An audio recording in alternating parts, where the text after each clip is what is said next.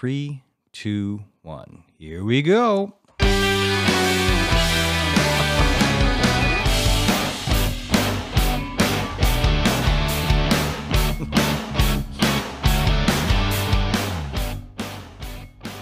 I'm your host, Mark Meincke, and this is the Meincke Show podcast.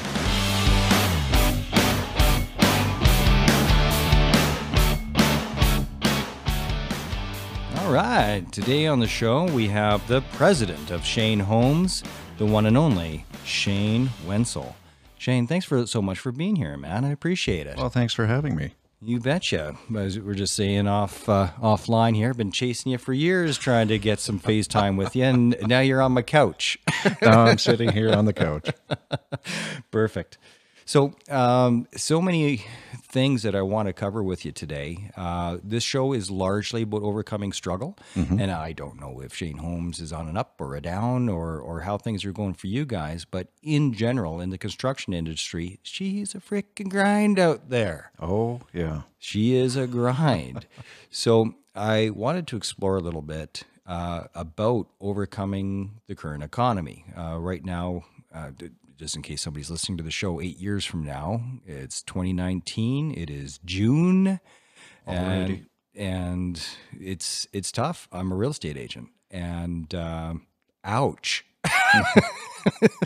it's It's a just- definite ouch out there. it's it's an ouch for sure. It's why I'm doing all these crazy things, trying to uh, build my brand a little bit, you know, uh, and doing it in a way that I enjoy. But uh, you got to do something. You got to do something out there. So, are you? Have you guys been changing your business practices over the last four years? Because how long has this slowdown been from your perspective? You know what, Mark? Uh, Mike, I, I I think it's more noticeable that uh, that it's it's been there about the last two three years. Okay. You know, we've uh, you know we we always try and stay ahead of the curve, so we kind of recognized what was happening a while ago. Not everybody did. You know, we've got uh, we tr- honestly we were very spoiled in this province. We had a tremendous ten year run, and it's it's it's hard to uh, to step back from that and Well, how's accept that- the how's current that- reality. How's that meme go? Oh, please God, just give me one more oil boom, and I promise I won't piss it away this time. Yes. I remember that well. My mother was uh, was involved in the oil patch for a number of years, and you know she had a few of those bumper stickers. but no, it's it's uh, it's been really challenging, actually. Uh, you know, I mean, one uh, unlike some of our competitors, we held on to our people a lot longer. We held on to them for about a year, hoping to see some light at the end of the tunnel. And when we couldn't see any light at the end of the tunnel, we we had to admit that we had to lay people off, and it's always the last thing on our mind. You know, we've uh, we have some great long term employees, and we had to say goodbye to some of them. That hurts. That is probably the worst feeling you could possibly have, and it's not just for an hour; it's not for a few few days. It leading up to it, and even afterwards, it's uh, it's a it's a horrible, horrible feeling.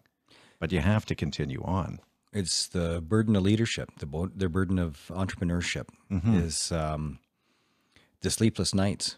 Yeah, You and sometimes I would rather not be. I would rather be on the other side, just not having to worry about these things. But I mean, it's a reality, and uh, that's why we're in business. I mean, we do have to accept certain realities associated with it. But we saw it happen probably two or three years ago. You know, you could see that things things were coming down. The general attitude was uh, was that of concern, and you you know you know enough people in various industries, you you start comparing notes and you can tell that uh, you know there's something something not right here. We're not getting pipelines through. Business is not as good for you know the car dealers or or for a lot of the other organizations out there. So you have to pay heed and you have to slowly make adjustments. For construction, do you think that uh, the market is sort of leveled out, or is it still on a slide? Well, right now I'm going to say it's it's it's starting to level out a little bit. Okay, that's good news. Uh, and I and the only reason I say that now is we just had a provincial election. We just changed governments. We have a UCP government, so I think that automatically gave people a little more enthusiasm and a little more confidence to move forward on on their plans. Yeah, and it's uh, incredible what the investor confidence means to the economy in general. Oh, absolutely. If investors are scared, whether it's big investors or a little old first time home buyer, you know, who just finished saving up enough for the down payment, just got pre approved, but they're like, uh, I don't know if the housing prices are going to continue to slide. Maybe I'll just wait till I hear the thud at the bottom. Well, of course. I mean, we witnessed that uh, down south with our neighbors in the USA, you know, where their housing prices blew absolutely out of sight. And, you know, fortunately, some Canadians were able to take advantage of that and, uh, and pursue their retirement dreams down there. Yeah, apparently I'm not a, a, foreign investment advisor because when I was saying, no, no, no, don't buy in Arizona yet, it hasn't hit bottom. Well, anybody that did buy and and uh, didn't listen to my advice, they did really well. Mm-hmm. so there's that as well. You know, you, you can't um, uh, wait forever before you get back into the market. Absolutely. You know, yeah, you've got to jump in with both feet first. You got to make the best decision you possibly can, and hopefully it's the right time. Staffing wise, what uh, what was Shane Homes at at peak, and um, is is it coming back now? Are you back into a hiring phase, or like what was the highs and the lows over the last? I, I would say at while? our peak we were uh, 121 people, and now we're down to 77. That's a big hit. That is a big hit. That's a big hit. That's uh, that's a good 25 percent, and ouch. Mm-hmm. Ouch. That's more people than I ever wanted to say goodbye to. Yeah. You know, and in some cases, you know, very few, unfortunately, but they were uh, they were ready to retirement. This just kind of accelerated it by a couple of years. But uh, again, you know, you've got some good people in the mix, and it's hard. Like, what kind of criteria do you come up with to say, I can't utilize your services anymore? You know, you're le- you're less important than this person. It's, it's, tough. It is. Well, it's it's triage. It's mm-hmm. corporate triage. You know, and uh, and it sucks, but that's that's those those are the hard choices that. Mm-hmm. Um, I'm gonna I'm just gonna do it right off the bat that people like our prime minister couldn't possibly fathom. you know? I know he lives in his own world, his own little bubble. His own little bubble. He's a bubble boy. There is there's no doubt.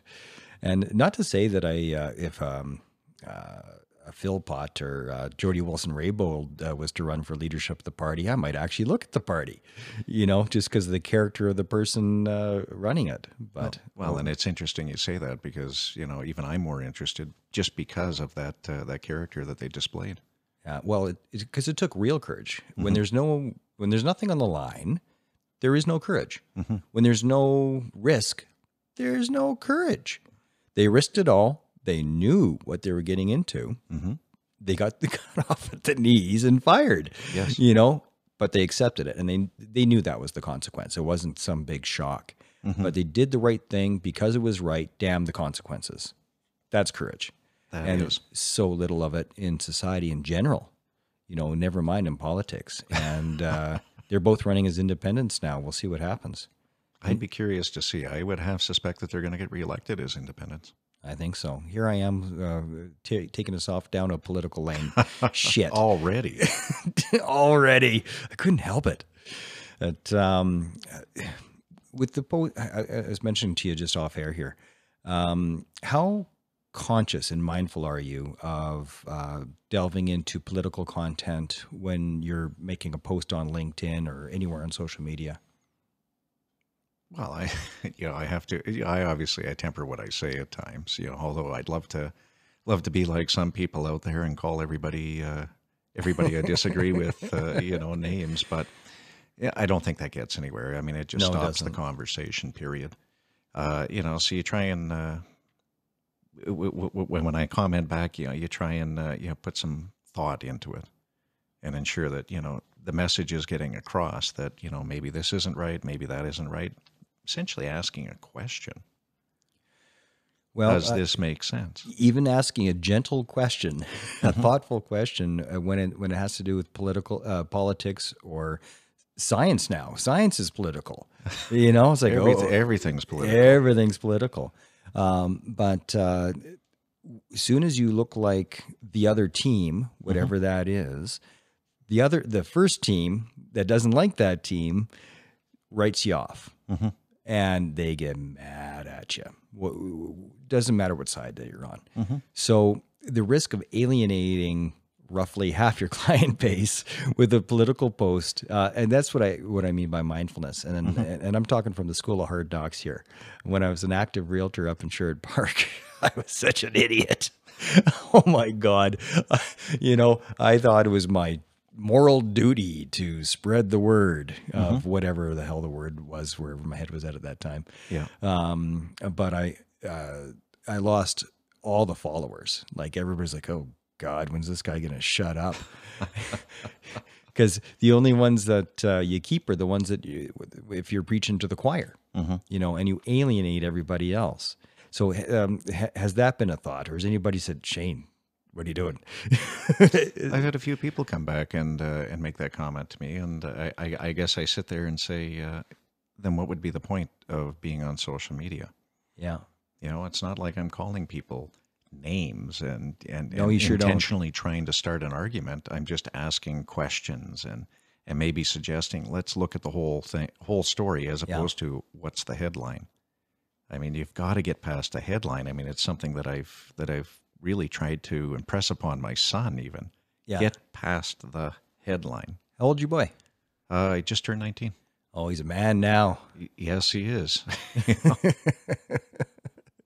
Uh, he's a man now. Our uh, um, uh, stepkids just turned 18, the twins, and the oldest is 20. So I, I know that space. Yeah, it's a it's an awkward age. It's an awkward age because they're trying to find their way and they maybe don't know how to find their way, Well, they're legally but they don't want any advice. they're, they're legally adults, but not really. Yeah, And they don't, but they think they are because, well, uh, the, the law says I can vote now. So I'm an adult.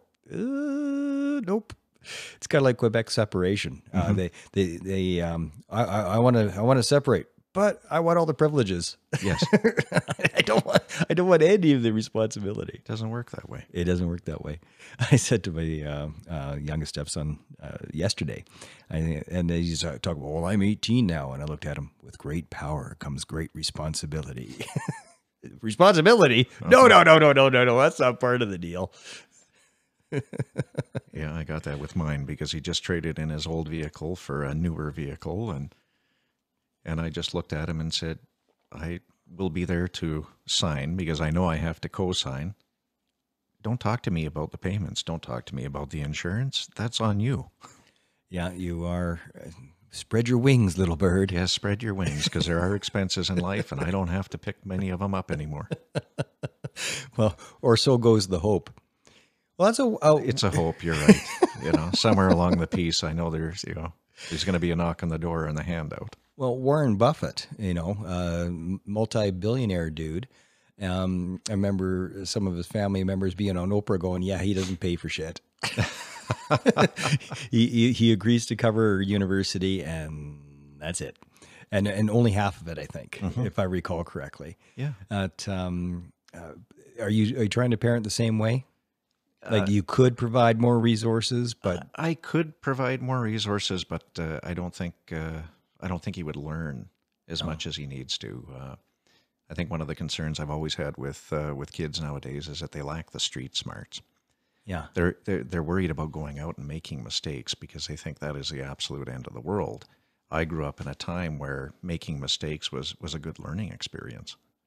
You know, so I'm I'm always amazed when this uh, when this comes up from from him or his friends. That, oh God, I can't do this. I can't.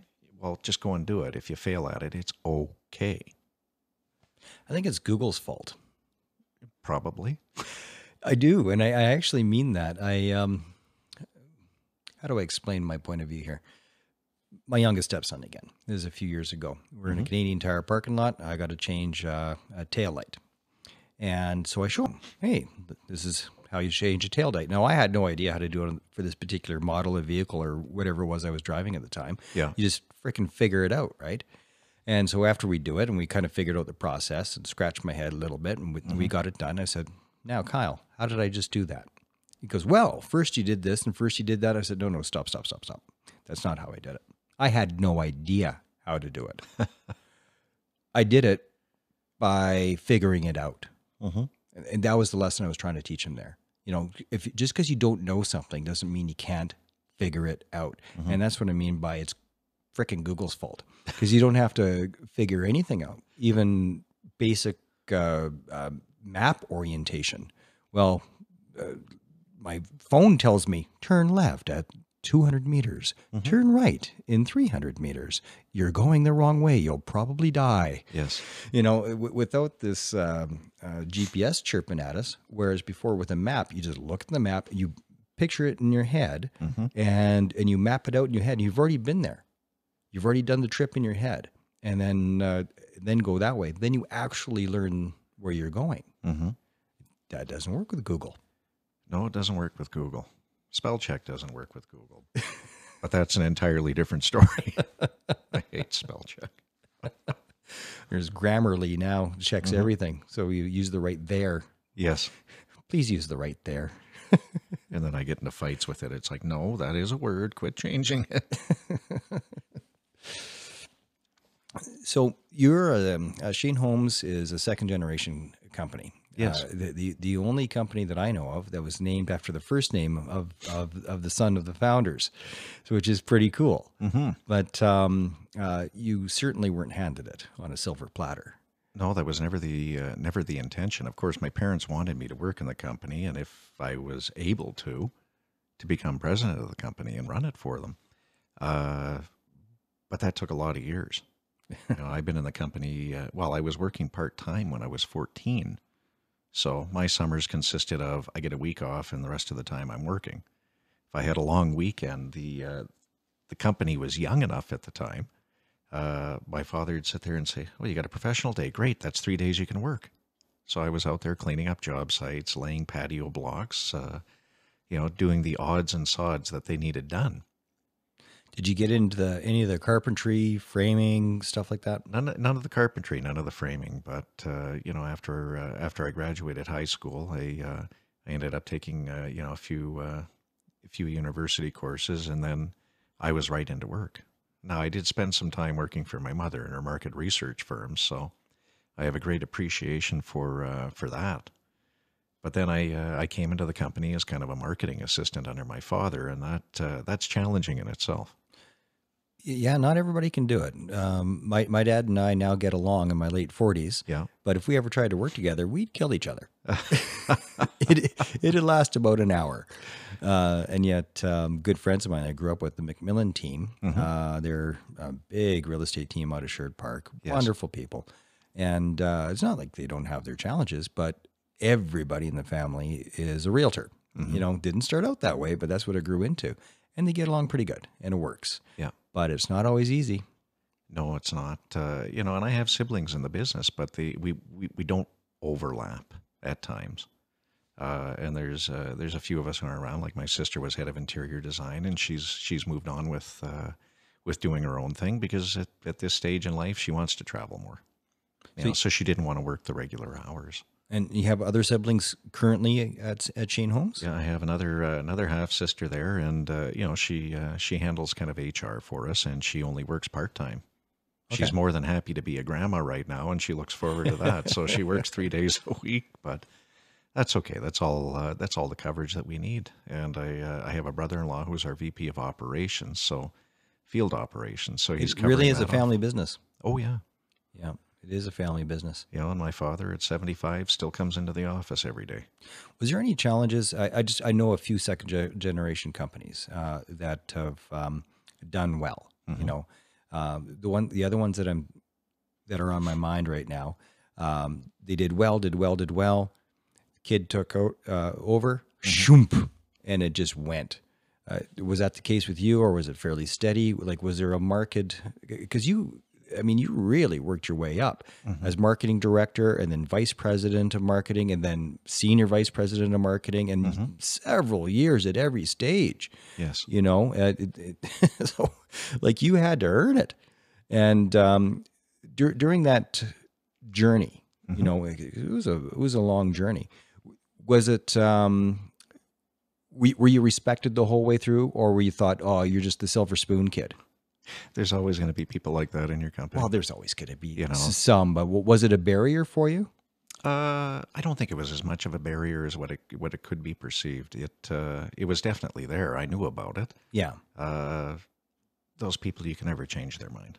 no, You know, no matter what you do, no matter uh, what you implement. Uh, you know, and unfortunately, those those are the people who end up going over time you know, good quality people, but they just they can't envision working for the next generation. Well, and whenever anybody's doing well, uh, it doesn't matter whether whether you it was ground up or whether it was a second generation company. There's always people lined up around the goddamn block to tear you down. Absolutely. You know, um, I, I've seen it in my own life. That was a really hard reality to figure out, to accept that oh, these people that I really actually quite like or care about or even love, um, if I do this big thing or that big thing, they're tearing me down you know and so there's always an excuse whether it's because um, uh, you're second generation in a company or you just happen to be excelling in your field there's always a patch of people trying to tear you down to make themselves feel taller oh, sure. there's never a shortage of that Yeah, yeah. I, I still remember in 1996 when I brought on the internet. the Our- interweb or the interweb, sorry, our website. uh, you know, there were people that were skeptics. You know, you're wasting the company's money, and you're sitting there saying, "This is this is how the world is going to change." And you know, my father, you know, he was he was a little more diplomatic about it, but I mean, he asked me for eight years in a row, "Why are we wasting money on this? Why are we mas- wasting money on this?" And we were the first home builder here in Calgary to have a website, and then everybody followed.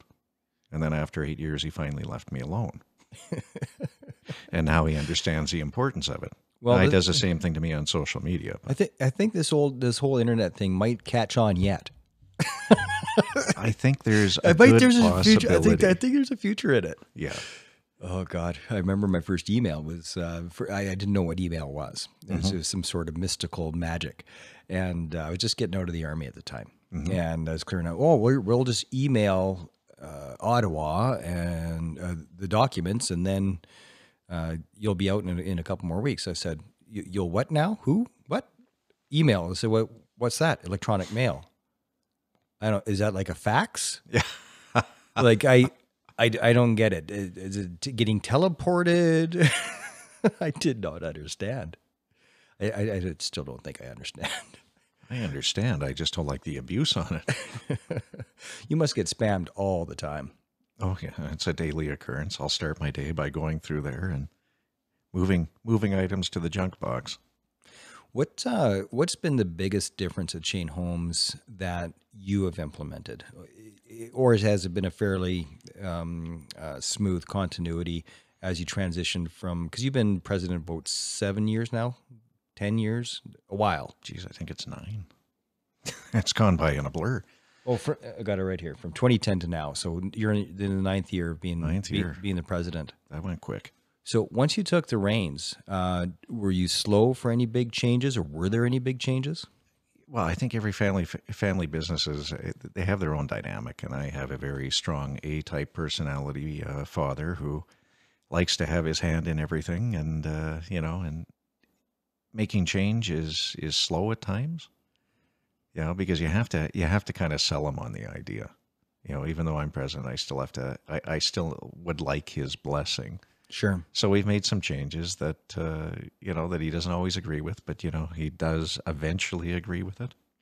You know, again, the website being one. You know, just one little thing, but uh, you know, just business practices. You know, how you treat the customer. I mean, that was that was a big one. You know, and you know, trying to move uh, move our staff in that direction of you empower them. They make a decision. They're going to make a mistake, and we're probably going to spend a little bit more keeping people happy, but it's better than sitting on the phone or face to face trying uh, trying to fight with them, even though they're wrong. There's a certain flavor in uh, in your marketing that I've that I've noticed that's different. Uh, it seems to be people oriented as opposed to product oriented. And is that intentional? That is intentional. Tell me about that. Well, again, you know, having a real focus on the customer. I mean, we're not a business that you know we're here today, gone tomorrow. You know, we're in it for the uh, for the long term, and you know, I mean, we uh, we try and exude that every day, and we we, we we attach it to the values in the company.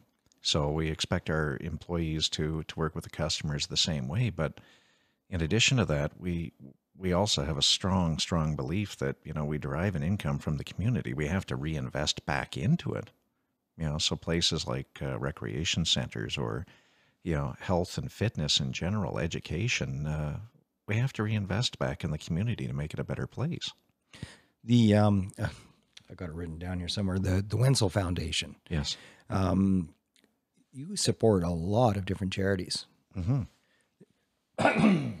it seems like that there is a focus though on hand up, not hand out. Mm-hmm. Like that seems to be the overall. Is that is that a fair assessment? That is a fair assessment, yeah. So the um, why why the hand up instead of instead of the handout?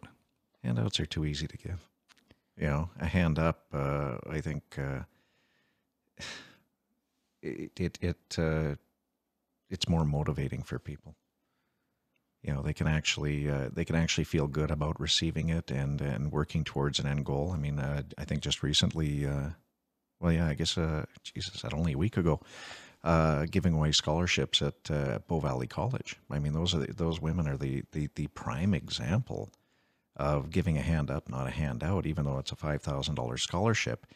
The stories attached to them are uh, stories of courage. Uh, you know, some were in abusive relationships and they had to stand on their own two feet and pursue a career not only for themselves but even for their children you know and this is one way of giving them a hand up is you know here's the scholarship to make life a little bit easier for you and your and uh, you and your uh, your children to leave this abusive relationship and start your own career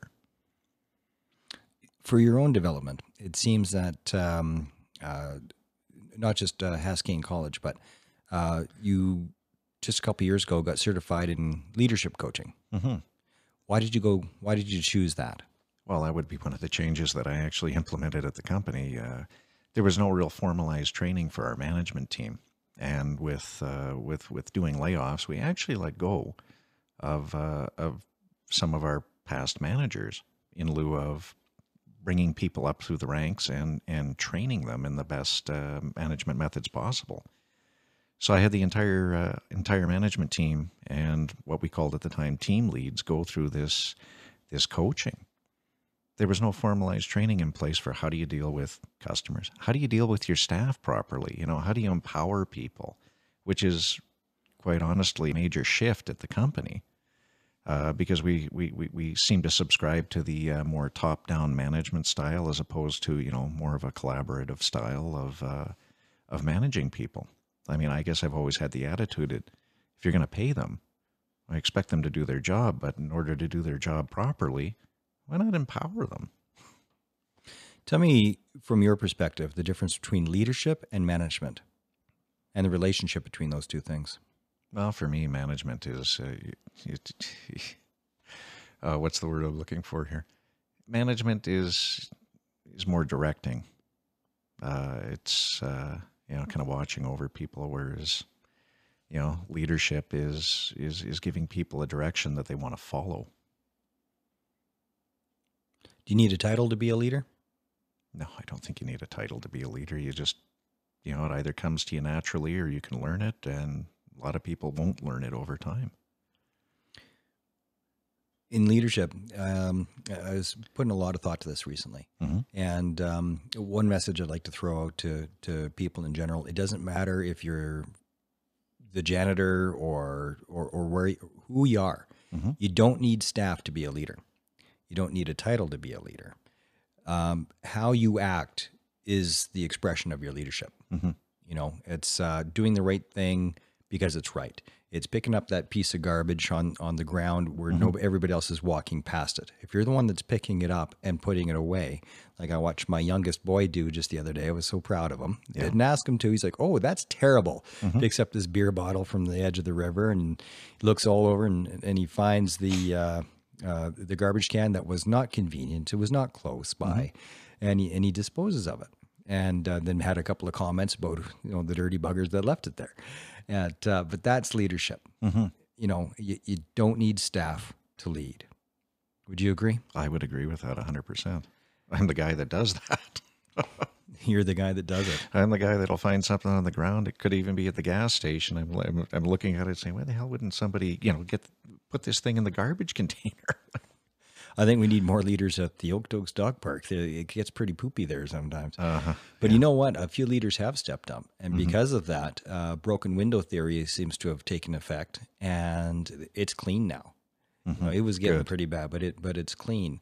Uh, and for those that don't know broken window theory, um, and there's papers that uh, for and, and against broken window theory. But the idea is, in a rough neighborhood, if you have a building um, with no broken windows, soon as you break one, if you repair it fast and like in under 12 hours, the rest of them tend to stay intact. Yes. However, if you let it go for 24 hour or 48 hours, another window gets broken and then it's um, uh, it compounds and then all the windows are broken. But if you can get that window broken, uh, broken window fixed quick, it the it just seems to be respected and, and left alone. But if you don't, they're all going to get broken, or more of them will be. Plus the graffiti, you know. Oh yeah, yeah. I have I have firsthand experience with the graffiti. Yeah, and that's um, and that, that's one of the reasons I try to pick up uh, garbage when it's around, or uh, I pick up after me plus three at the dog park, Yeah. you know, uh, stuff like that. And I I try to do it when other people are looking, so that they can see like, oh look, you know, his dog is over there, and it's clearly not his dog's Yeah. uh, business over here, but he's picking it up anyway. And then what I've seen is other people I've watched, and I've and, and other people go ah shit, and they start picking up extra Yeah. and that's leadership. You don't. Ha- it's not telling somebody to do something. It's showing them what should be done through your actions. Well, of course, you're leading by example. Oh, that's a good meme. I'm going to write that one down. I just came up with that. so, what else? Uh, what do you think makes? There's a lot of builders out there, and right now Shane Homes is number four or five uh, uh, for building permits. So, uh, the fourth or fifth biggest in in uh, Calgary at the moment. Yes. So, which is an achievement, especially like if you're only around 80 employees, uh, 70 some odd employees. That's kind of impressive. It seems like you, you're you're doing um, more builds per employee than than other companies. Is that a fair assessment? It might actually be the opposite because we're not the volume leader, and we've never wanted to be the volume leader. Okay. we have a different motivation. Uh, you know, when it comes to uh, when it comes to selling houses, again, when you're supporting the community, I mean, you're you're giving a lot more back that way. But uh, you know, I think one one of- one one of the other things that makes us uh, unique that way is that we do we do employ a lot of long term employees, and that in turn gives you the consistency and and quality in your uh, your your process and your builds. What are the mortgage rules doing uh, to Shane Homes right now? Because you got a lot of entry le- entry level um, uh, homes that you build. Is that correct? Yes. Okay. So, how are the mortgage rules affecting you? Uh, well, like everybody else out there, I mean, they're they're affecting us dramatically, and it's a, it's a personal piss off because we're doing this just uh, just to accommodate two cities in uh, in Toronto and Vancouver, which are absolutely out of control for not only pricing, uh, you know, but for sales. Do you think they're going to crash? Uh, Think the at bubble- some at but- some point in time, Vancouver especially has to. I mean, you you're you're grossly overpriced in that market, but uh, Toronto could as well. Well, Fort McMurray was a bubble, and it, it took a fire to do it, but Mm-hmm. the bubble popped all the same. Yes. And uh, a condo that you would have spent two fifty for, a little one bedroom condo that you would have spent two fifty for, you can now get for like 60 Mm-hmm. Um, if I had a spare sixty, I think I'd go get myself a couple of. Uh, but you can't rent them out. Oh, see, that's the kicker. Yeah, that's the kicker. So you, if you picked up a piece of property in Fort McMurray right now, you better have patience because it could, you know, don't do it unless you have a renter ready to go that you can trust for a while, Yes. or if, if you can use it yourself because you're you're working up at Fort Mac. But um, I don't know what the um, what it's going to be. It's not going to be a giant forest fi- fire, but there has to be a point in time where both Toronto and and Vancouver pop. There's too too much slow foreign the- investment. Slow the economy down enough, and that'll happen. Yeah, and then those, those millions and millions and millions uh, will be just gone. And that's the biggest challenge: is that you know you're you- you're doing this, or the, the rather the, the federal government was doing this just to slow down two cities, but the rest of the country be damned. You know?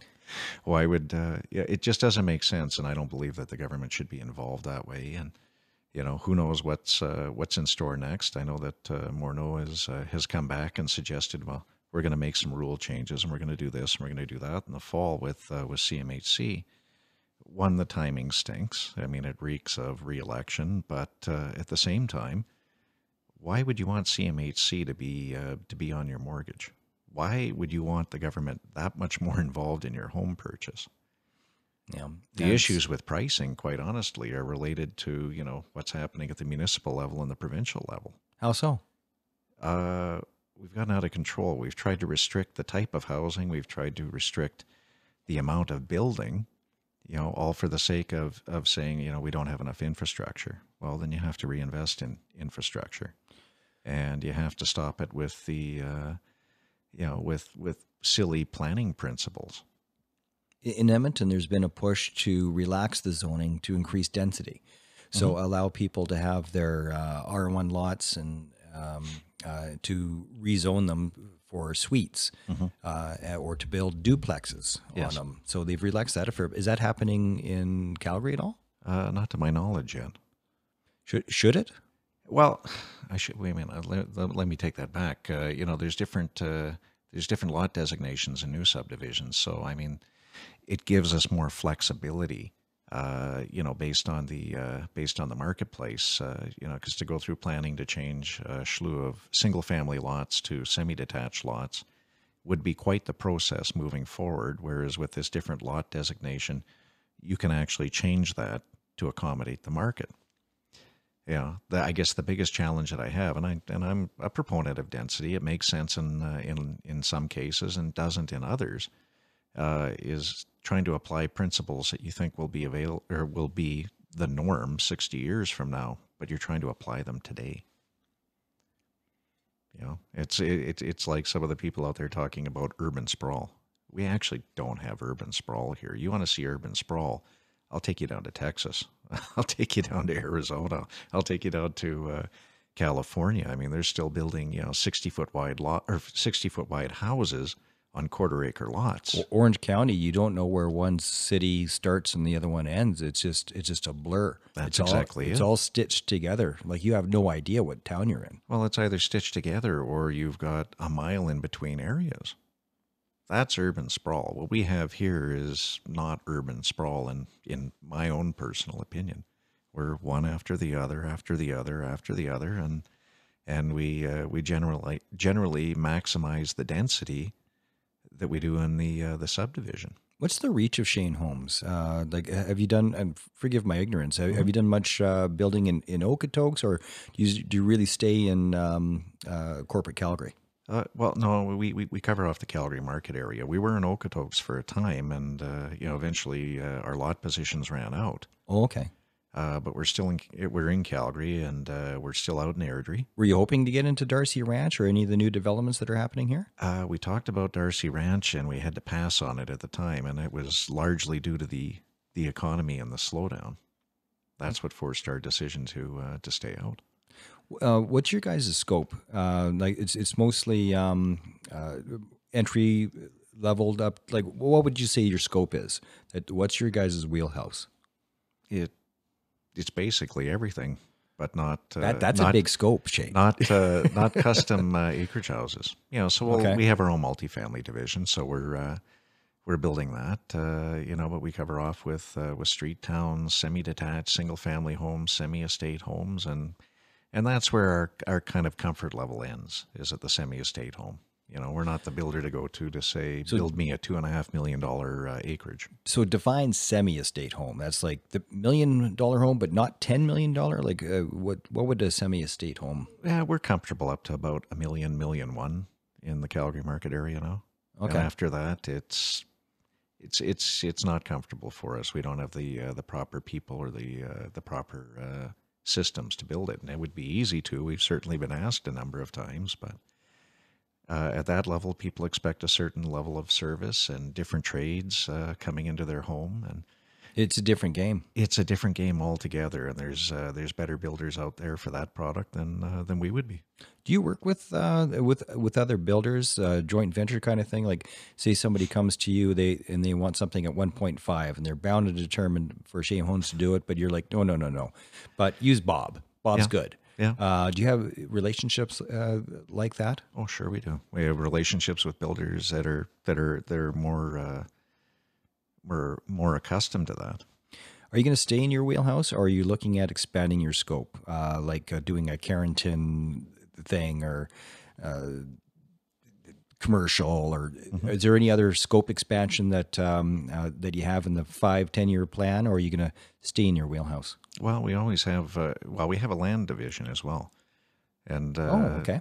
and uh, we have done uh, some commercial in partnership with uh, with other groups out there. All right. So you will stretch into that. But is, is that something that's going to expand in the future? Well, definitely the land will expand in the future, and I, I have suspect that the uh, the commercial component will as well. Yeah, right. it's uh, it's. Uh, I, I guess one thing that I've seen over over even my tenure with the company, which is almost thirty years, uh, I've seen how things have really changed. You know, and how they've changed is it you know the that builder model where you come in and you buy a few lots from a developer and the remaining lots end up in a pool and you just pull them down as you need them is long since gone. Yeah, it doesn't work within uh, doesn't work within the CMA anymore. So, uh, in lots of cases, you're a builder in the area, you're invested in the area, and you're sometimes accommodating two and in cases three marketplaces. Are you optimistic uh, for the October ele- election? Are you optimistic if uh, Scheer gets in, and you probably will, um, which I wouldn't have said a year ago. Uh, matter of fact, if people would ask me, and I'd say, no, no, uh, Zoolander's getting in again. And um, but he he has uh, tripped over himself so hard, uh, so many times, and so many scandals. I don't think so. I, Well- I, I don't I don't think Zoolander's getting in again. And that just takes me back to the conversation about leadership. You know, you have a guy in a role, the key role in Canada, who is incapable of being a leader. He can't relate to uh, to the people he represents, and he's just making mistake after mistake after mistake. You need somebody who's really kind of in tune with with with what Canadians want, and you're not seeing that. No, we got Mr. Dress Up instead. Yeah, and he's making uh, you know he's making promises that he can't keep. Well, he's giving away our money uh, by the bucket load to anybody that uh, makes him feel good, Yeah. including Trevor Noah with a tweet.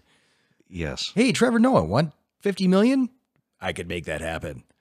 Yeah, and Set that, up a gun. and you know what? And that just it- you can understand how that pisses off the population. you know, we worked hard for that money. We get taxed for that money, and now you're giving it away. But yet we we have issues with uh, with healthcare. We have issues with you know supporting our veterans properly. Yeah, I've noticed that. well, of course, you know, and uh, you know, there's there's issues within the country, and I'm not saying that you don't. I mean, you do have to have some uh, some foreign aid policies in there, but you know, use your example with uh, with Trevor Noah, just on a whim. Oh, hey, here's fifty million dollars. Well, that's not your bank account. You're responsible That's to not take your care money, of it. buddy. Yeah, But boy, do Canadians feel like an ATM yet? yeah, pretty much. So, are you optimistic then, if the Scheer government gets in, that uh, mortgage rules are going to change and that's going to help the industry? I have a strong belief that it will, and largely because uh, you know, and I and I- don't mean this in a self-serving way. Putting barriers in front of people to uh, to buy or build their own home is ridiculous. I mean, you, people don't need the government to show them how to spend their money. You know, they need uh, they need reassurance that they, they they can qualify and that they can make the payments. Uh, you know, and in cases there were maybe some really loose policies that needed change, but again, over 30 years, I've seen it change dramatically. You know, you don't have 30 year mortgages anymore. Well, why? You keep running up the cost of it, you know, from from uh, from policy or, or or alleged improvements. You need to open up the doors, and in in, essence, I guess what you're seeing across the border, and I don't always agree with what they're doing, but if you introduce one new policy, get rid of two. Well, wait a second. That sounds like the orange guy down south. That's what he's doing. Sounds like the orange guy. Love him or hate him. I'm not. Uh, I'm not a huge fan myself, but you know there are certain things that he's done economically that make sense, and that was one thing that made sense. Well, getting rid of regulations. Um, uh, bureaucrats love to put more barriers. Uh, they I, and I don't know why they do that, um, or maybe I do. You know, I think it's a power thing. Uh, you give somebody a bit of power, all they want is more power, and uh, putting more and more barriers is just an ego thing to say, look at all the power I got. If you want this, you've got to kiss my ass because I got the power. That seems to be the motivation of bureaucrats.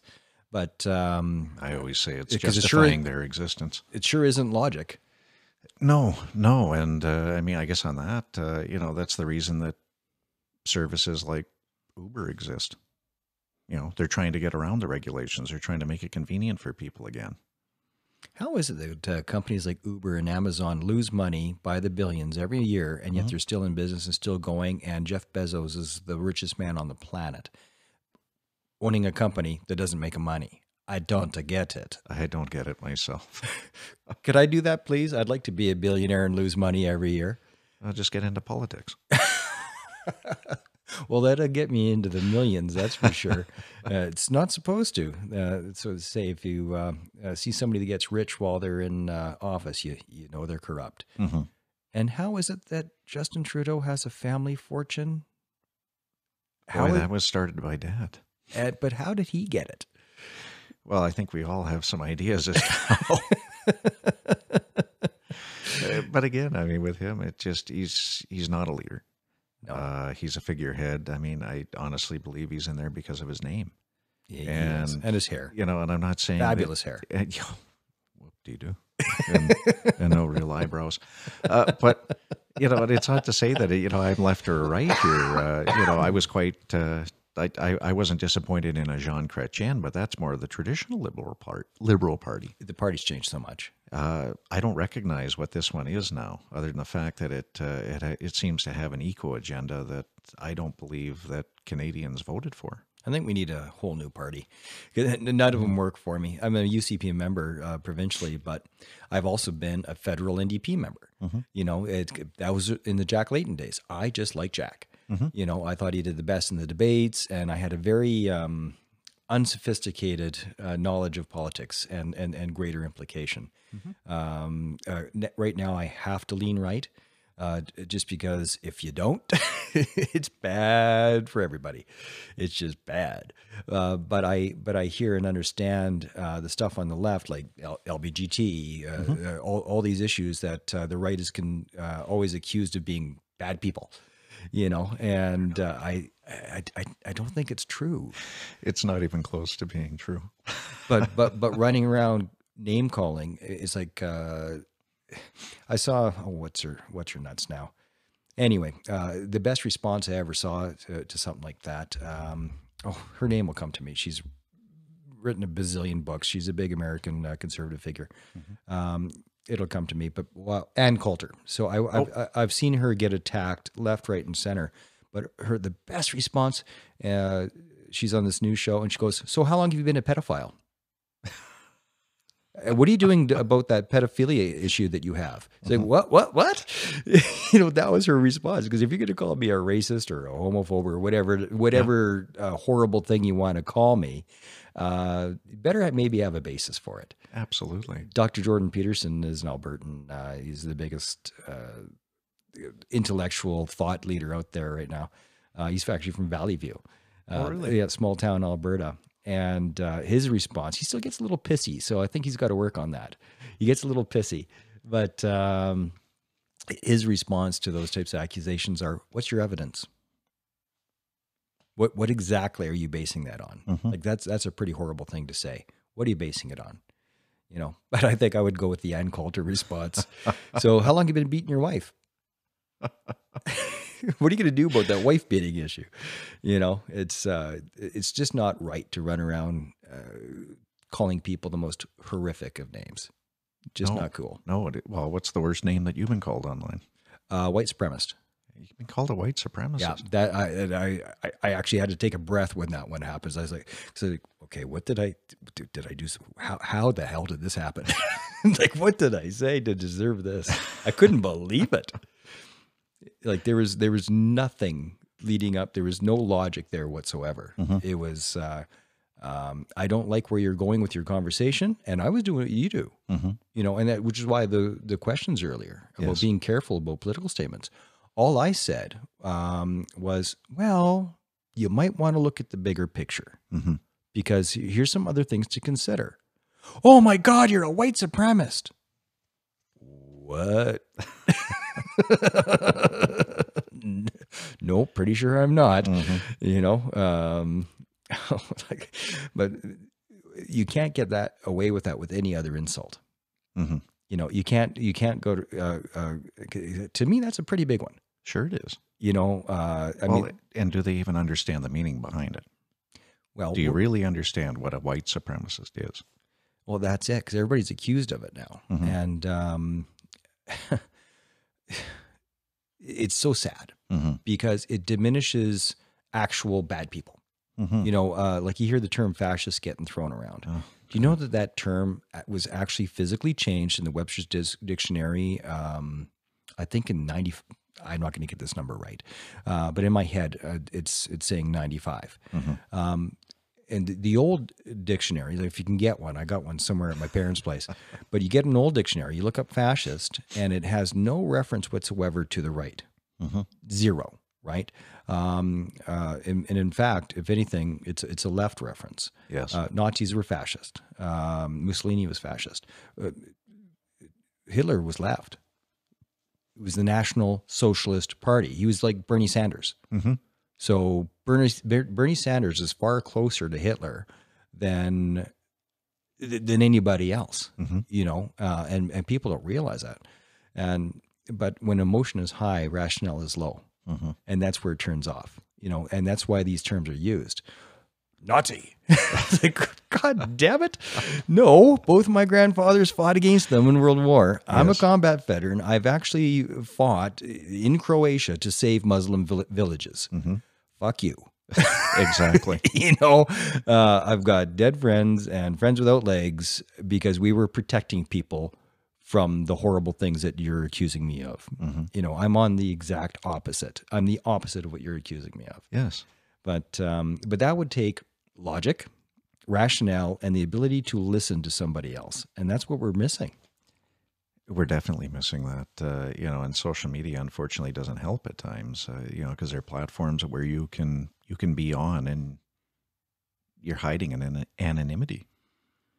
You know, you don't have to identify who you are, and I mean, I think that's why I appreciate a platform like LinkedIn a little bit more because you have to be yourself. So you tend to temper your comments a little bit more. You can openly agree or disagree with somebody, but you do it in a more respectful manner. Whereas if you're on Twitter, I mean, you're just you end up with those people. Has there been any value to you on LinkedIn? Uh, I ask because I've got a ridiculous amount of effort, published over 100 articles. Like I, I'm trying, man. you know, and uh, uh, over 100 articles and um, how many contacts? I'm, I'm just under 9,000 contacts, Mhm. you know, um, and little or, or, or no return. Uh, from my insanely large investment into LinkedIn. Yes. Uh, now, for yourself, is there any ROI using LinkedIn? Because you're on there a fair bit. I don't know if you can actually attach a real ROI to any social media platform yet. There are definite benefits. There are definite benefits. You know, for example, I'm here. Yeah. I'm here. We're uh, we're we're on the po- your your podcast, so there are benefits that way, and you do get to meet some very interesting people, and you might find uh, you know there's some synergies even with new businesses. Uh, I maybe utilize it in a different way than than what you do or what other people do. Some people still believe that say LinkedIn is a platform just to po- you know fill out your profile, essentially your CV, and and hope for a new job to come up. I think that platform is, is has been the one that's evolved the most of uh, of any others. Uh, you know, they don't have paid advertising, but they have figured out a way to make you pay for it. Have you done any recruiting off LinkedIn where uh, uh, you just notice somebody, their posts, and then you go, "Hmm, that's interesting," and and have you actually brought them on on strength? I've uh, I've hired people off LinkedIn. I've uh, brought speakers in that uh, that I've connected with on LinkedIn. Okay. Uh, you know, so I find that there's different benefits to it. You just you really have to determine, you know, how do I want to utilize this tool and and how can I use it to my advantage? You know, and that's certainly uh, those are a few of the ways that uh, that I found the value there. Well, video Can, con- can can I come up with an absolute formula for ROI? No. and others have tried and they're kidding themselves. but you're right though. I mean, the fact that we're sitting here today, Mhm. that that's LinkedIn. Yes. You know, uh, we we've never spoke other than this. We've uh, just a little bit of correspondence back and forth, Yes. and uh, somehow I'm one of the thousand, one out of a thousand that uh, probably hasn't got ignored, 'Cause, you know, because you get peppered. Well, that's that's a problem with having a larger company. You know, uh, well, you're in the SMB, uh, so you'll be somewhere in the higher M's, right? Yes. of the SMB, small to medium bu- business, uh, b- being around around the 80ish mark. But uh, I mean, goddamn, your office is huge. You know the the the, the, the Shane Palace, as uh, you go past it on on the Deerfoot. That's impressive in itself. It's a small 25,000 square foot building. Oh, it's just uh, you need a "You Are Here" map. You know, do, you- do do you wear like a little ankle bracelet so people can? say, Where's Shane? Well, okay, he's here's here's the monitor here. Bleep bleep bleep bleep. Oh, there he is. He's in the east wing, in the southeast corner of the east wing. It's not that bad, not yet at least. oh, good. Yeah. Well, we we all got uh, uh, texting now. It used to be the the home intercom system was the oh my god. They're Yeah. Rich. They have an intercom system in their house. Yeah. Now everybody just texts. Oh, now I got an intercom system on my watch. That's it. Well, um, w- we're going to close up here, Shane. Uh, uh, for peop- for businesses out there that are struggling, Mhm. um, that are not sure of what to do to adapt to to this market, uh, and just bearing down, battling down. Uh, battening down the hatches and weathering the storm is not an option because they'll be out of business by the end of 2019 Mhm. and i've talked to lots of those people Sure. and I'm talking established, right? Not uh, startups. People that have been doing this 15, 20 years, totally established, good reputation, well known. Mhm. And they're like, yeah, I was limping in 18. 19 might be closing the doors. And there is a lot of them. Uh, do you have um, a top two or three do's and don'ts? Because you're still standing, brother. Yeah. I guess the uh, the don'ts are don't give up. You know, I know it's hard at times. Uh, you know, and we're all we're all prone to it. We're only human. I mean, you you got to have a positive outlook. You can't start the day saying, "Geez, I." I hope I can survive. I hope I can survive. I mean, you've you've got to you got to approach it with a positive attitude for one. So that's uh, that's the best way to start. Uh, you know, and I guess the uh, I guess uh, some of the big do's are you know control those controllables. You know, get down, uh, get down, and and and really watch what's happening in your business. Make sure that you're on top of the financials all the time, and and you know know where uh, know where your liquidity is. But uh, you know, there are good times coming. I do honestly believe that. You know, can I see the light at the end of the tunnel yet? No. no, I can't see the light yet. Although I'm I'm I'm I'm far more encouraged after our provincial election. I'll hopefully be a little more encouraged after the federal election. But uh, you know, I mean, again, you just you've got to start with the right attitude at the uh, the beginning of every day, and and go out there and just try and kill it. Make sure that your business is up to date. Uh, you know, like I mentioned to you before. I mean, if we were running with the same business model as we were 30 years, well, even 10 years ago, uh, we would be struggling right now. You have to adapt to the changing times. I think adaptation is um, probably the biggest one I'm thinking of. Uh, the the challenge with adaptation is the ability to be creative. I, I get the feeling that you're a creative fella. So um, uh, even the way that, that you present yourself on LinkedIn and stuff, you talk about um, being a visionary, that sort of thing. That resonates with me because I'm much better at that than the execution of shit. right? I'm, I'm good at the vision stuff. Uh, so anybody listening, you need a visionary for hire, uh, g- give me a call or uh, book a coffee with Shane. But um, uh, I think that's that's the challenge is the, is the visionary piece to, to to say okay this is what is but what could be and then being able to adapt and change. Change is tough. Oh, sure it is. People don't want to change. You know, um, I, I was talking to you about the new product that I just found out for uh, for mortgages, right? But it still takes change. Some big companies have signed on for that. Yes. Uh, uh, even though it's it's it's eight percent better chance of getting uh, pre-approved uh, just by using this this one system, it's still a change, and, and and that's not easy. No, it isn't. But you don't have a choice right now. I don't think. Well, the world is changing around you. Your customer base is changing around you, and their expectations have changed. And we have to adapt. And uh, you know, I tend to look 10, 20 years out is where could it possibly be? Where could it go? Will we be on Amazon one day, you know, selling houses? It's not impossible. It's not impossible, actually. Uh, it, it could swallow the real estate uh, industry. Could happen. Yes, it could. You know, I could see it. Um, I mean, we have virtual 3D tours and everything else. Um, it could be the next Uber interrupter. You know, uh, could be our industry. Who who flipping knows? And um, I, I mean, I still think you need belly to belly, person to person interaction, uh, especially for a, a transaction as significant as a house. And um, to their own peril, those that take it lightly. Uh, the idea of, of purchasing, whether it's a new build um, or, or, a reu- or previously owned home, if you take it lightly and think it's no biggie, it's just like buying a used truck off Kijiji. Good luck Yeah. To your own peril. Uh, and and that's I, I have um, a total sidebar, but uh, I got a real hate on for the property guys. not because they're uh, some sort of a competitor, because I don't see them as a competitor, but because they're not honest. Mm-hmm. They are not honest, and some of the um, uh, uh, posts that I've seen them doing, where they say exactly that: selling your buying or selling your house is no different than buying or selling a truck. I just my my heart stops because I've seen people lose their life savings a few times, right? And Yes. why? Because they didn't take my advice. Mm-hmm. Because I'm just a greasy realtor. What the hell would I know? and uh, it's, it's stuff like that because it does real harm to people, real true harm, and that's that's not cool. It's not okay. No, no, it isn't. I mean, we have the same issues with uh, with Mike Holmes in our industry. Oh, You know, uh, once you know, it's uh, you know, you feel like you, feel battered, but you don't know the whole story. You know how uh, how homeowner maintenance happened, and usually the method that he's showing you is the one that uh, that he's endorsed for. Uh, there's about ten ways to fix every problem, and uh, what do you want the the most expensive or the most affordable? nobody, and I mean nobody outside of Jeff Bezos can build their house according to Mike Holmes specs.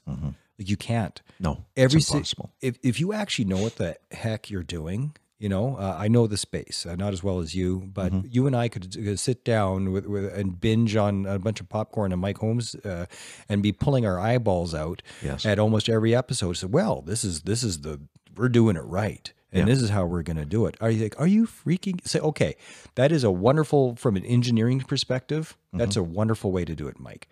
Nobody would do it that way because it took 10 times longer is seven times more expensive. Uh, no. Like, Exactly. that is not practical. Uh, nobody can do it that way. You know is, is, it, is it wonderful? Yes. Will you ever in a million years get a return on your investment? No you will not. Zero. zero. Even if it's a good uh, i call it smart money and dumb money. Uh, and it's it's in uh, the book that i gave you there. Um, the the smart money has an ROI, it has a return on investment. The dumb money does not, but sometimes you can't avoid the dumb money, like your roof. Sorry, you got to do it. You know, That's exactly it. and that'll probably be a wash, but it's not going to be a lift. You know, uh, like you, you, it's it's it's not uh, going to put money in your pocket. Um, like like Windows, that's not going to be a lift. That's going to be a bummer. repainting your house, redoing the carpet and other flooring. If you're bringing it up to date for resale, yeah, there's some advantages, but you're you're you're not going to get the money back on it at all. No, and if you Mike Holmes version of any of those renos, um, you better not ever move, or you better not care about your money Exactly. because you're done. Mm-hmm. You know, you just spent uh, spent a, instead of spending twenty thousand dollars, you spent one hundred and twenty, Yes. which is real numbers. Yes. Like if you do it the Mike Holmes way, Yes. a really excellent professional job at twenty thousand dollars is what it should be. Mike's way is one hundred and twenty. Mm-hmm. You'll never get that back. I mean, it, it's almost a crime. It it is, and uh, it's being promoted as the only way. Do it right. Well, we did it right the first time, or in cases, you know, maybe it wasn't done right, but that comes back to warranty. But if you're going to say it wasn't done right on a 50 year old house, of course it wasn't. The standards were different back then. Let's get into They're a- not done to today's standards. Let's get into a Twitter war with Mike Holmes. Ugh. Or did you already do that? I don't get into many Twitter wars, but I mean, there's some people that. some comments I just won't let go. yeah. Well, sometimes you can't. sometimes you got to stand up and um, and and damn the consequences. That's just it. Shane, any um, uh, anything that uh, you want to leave the audience with before we close off here? Well, you know, I guess uh, you know, for me, it's just you know, getting past this general gloominess in the province of Alberta. I think things are looking up now. I think we've reached the bottom, and we're we're slowly inching our way up. You know, so it's a reminder to everybody. Just you know, I mean, it, look at it, get a positive outlook on life. I mean, we're we've been down, and we should learned something from that. But let's uh, let's move forward. I mean, we're looking forward to you know life. We're looking forward to uh, you know the next uh, four years. I mean, we've got a got a good chance of of becoming the Alberta of old, and you know in a newer version. Final question. Uh, there's been a lot of talk recently. Um, there's always been a rumble for as long as I can remember about separatism, Mhm. uh, Alberta independence. It's never been louder than now. Yes, Like it's it's. Do you think it's possible? Think it could happen? I think it can. I think so too. Uh, Where would you land on that if it if it actually came up on uh, say we got a referendum like the Quebec referendum? you know what? It, it's something that I wouldn't want to see. I mean, I'm a Canadian first and foremost. but, uh, you know, there are certain things that uh, that Albertans would need to stay in Confederation, and if we're not getting it, then then what other choice do you have? It's like uh, like being in a bad marriage, Oh, good analogy. Right? Eventually, you know, if it's that bad, then one of the parties has to leave. I love you, but you keep beating me up. hmm So gotta go. Yes. Gotta go. And we do gotta go. We're, Mhm. over, we're over an hour. Shane Wenzel, thanks so much for being here, man. I, uh, Absolutely. it's a, been a real pleasure having you It's on the show. fun. And uh, I suspect we might do this again. Hey, I'm game. Right on. All right. I am Mark Meincke, and this is the Meincke Show Podcast.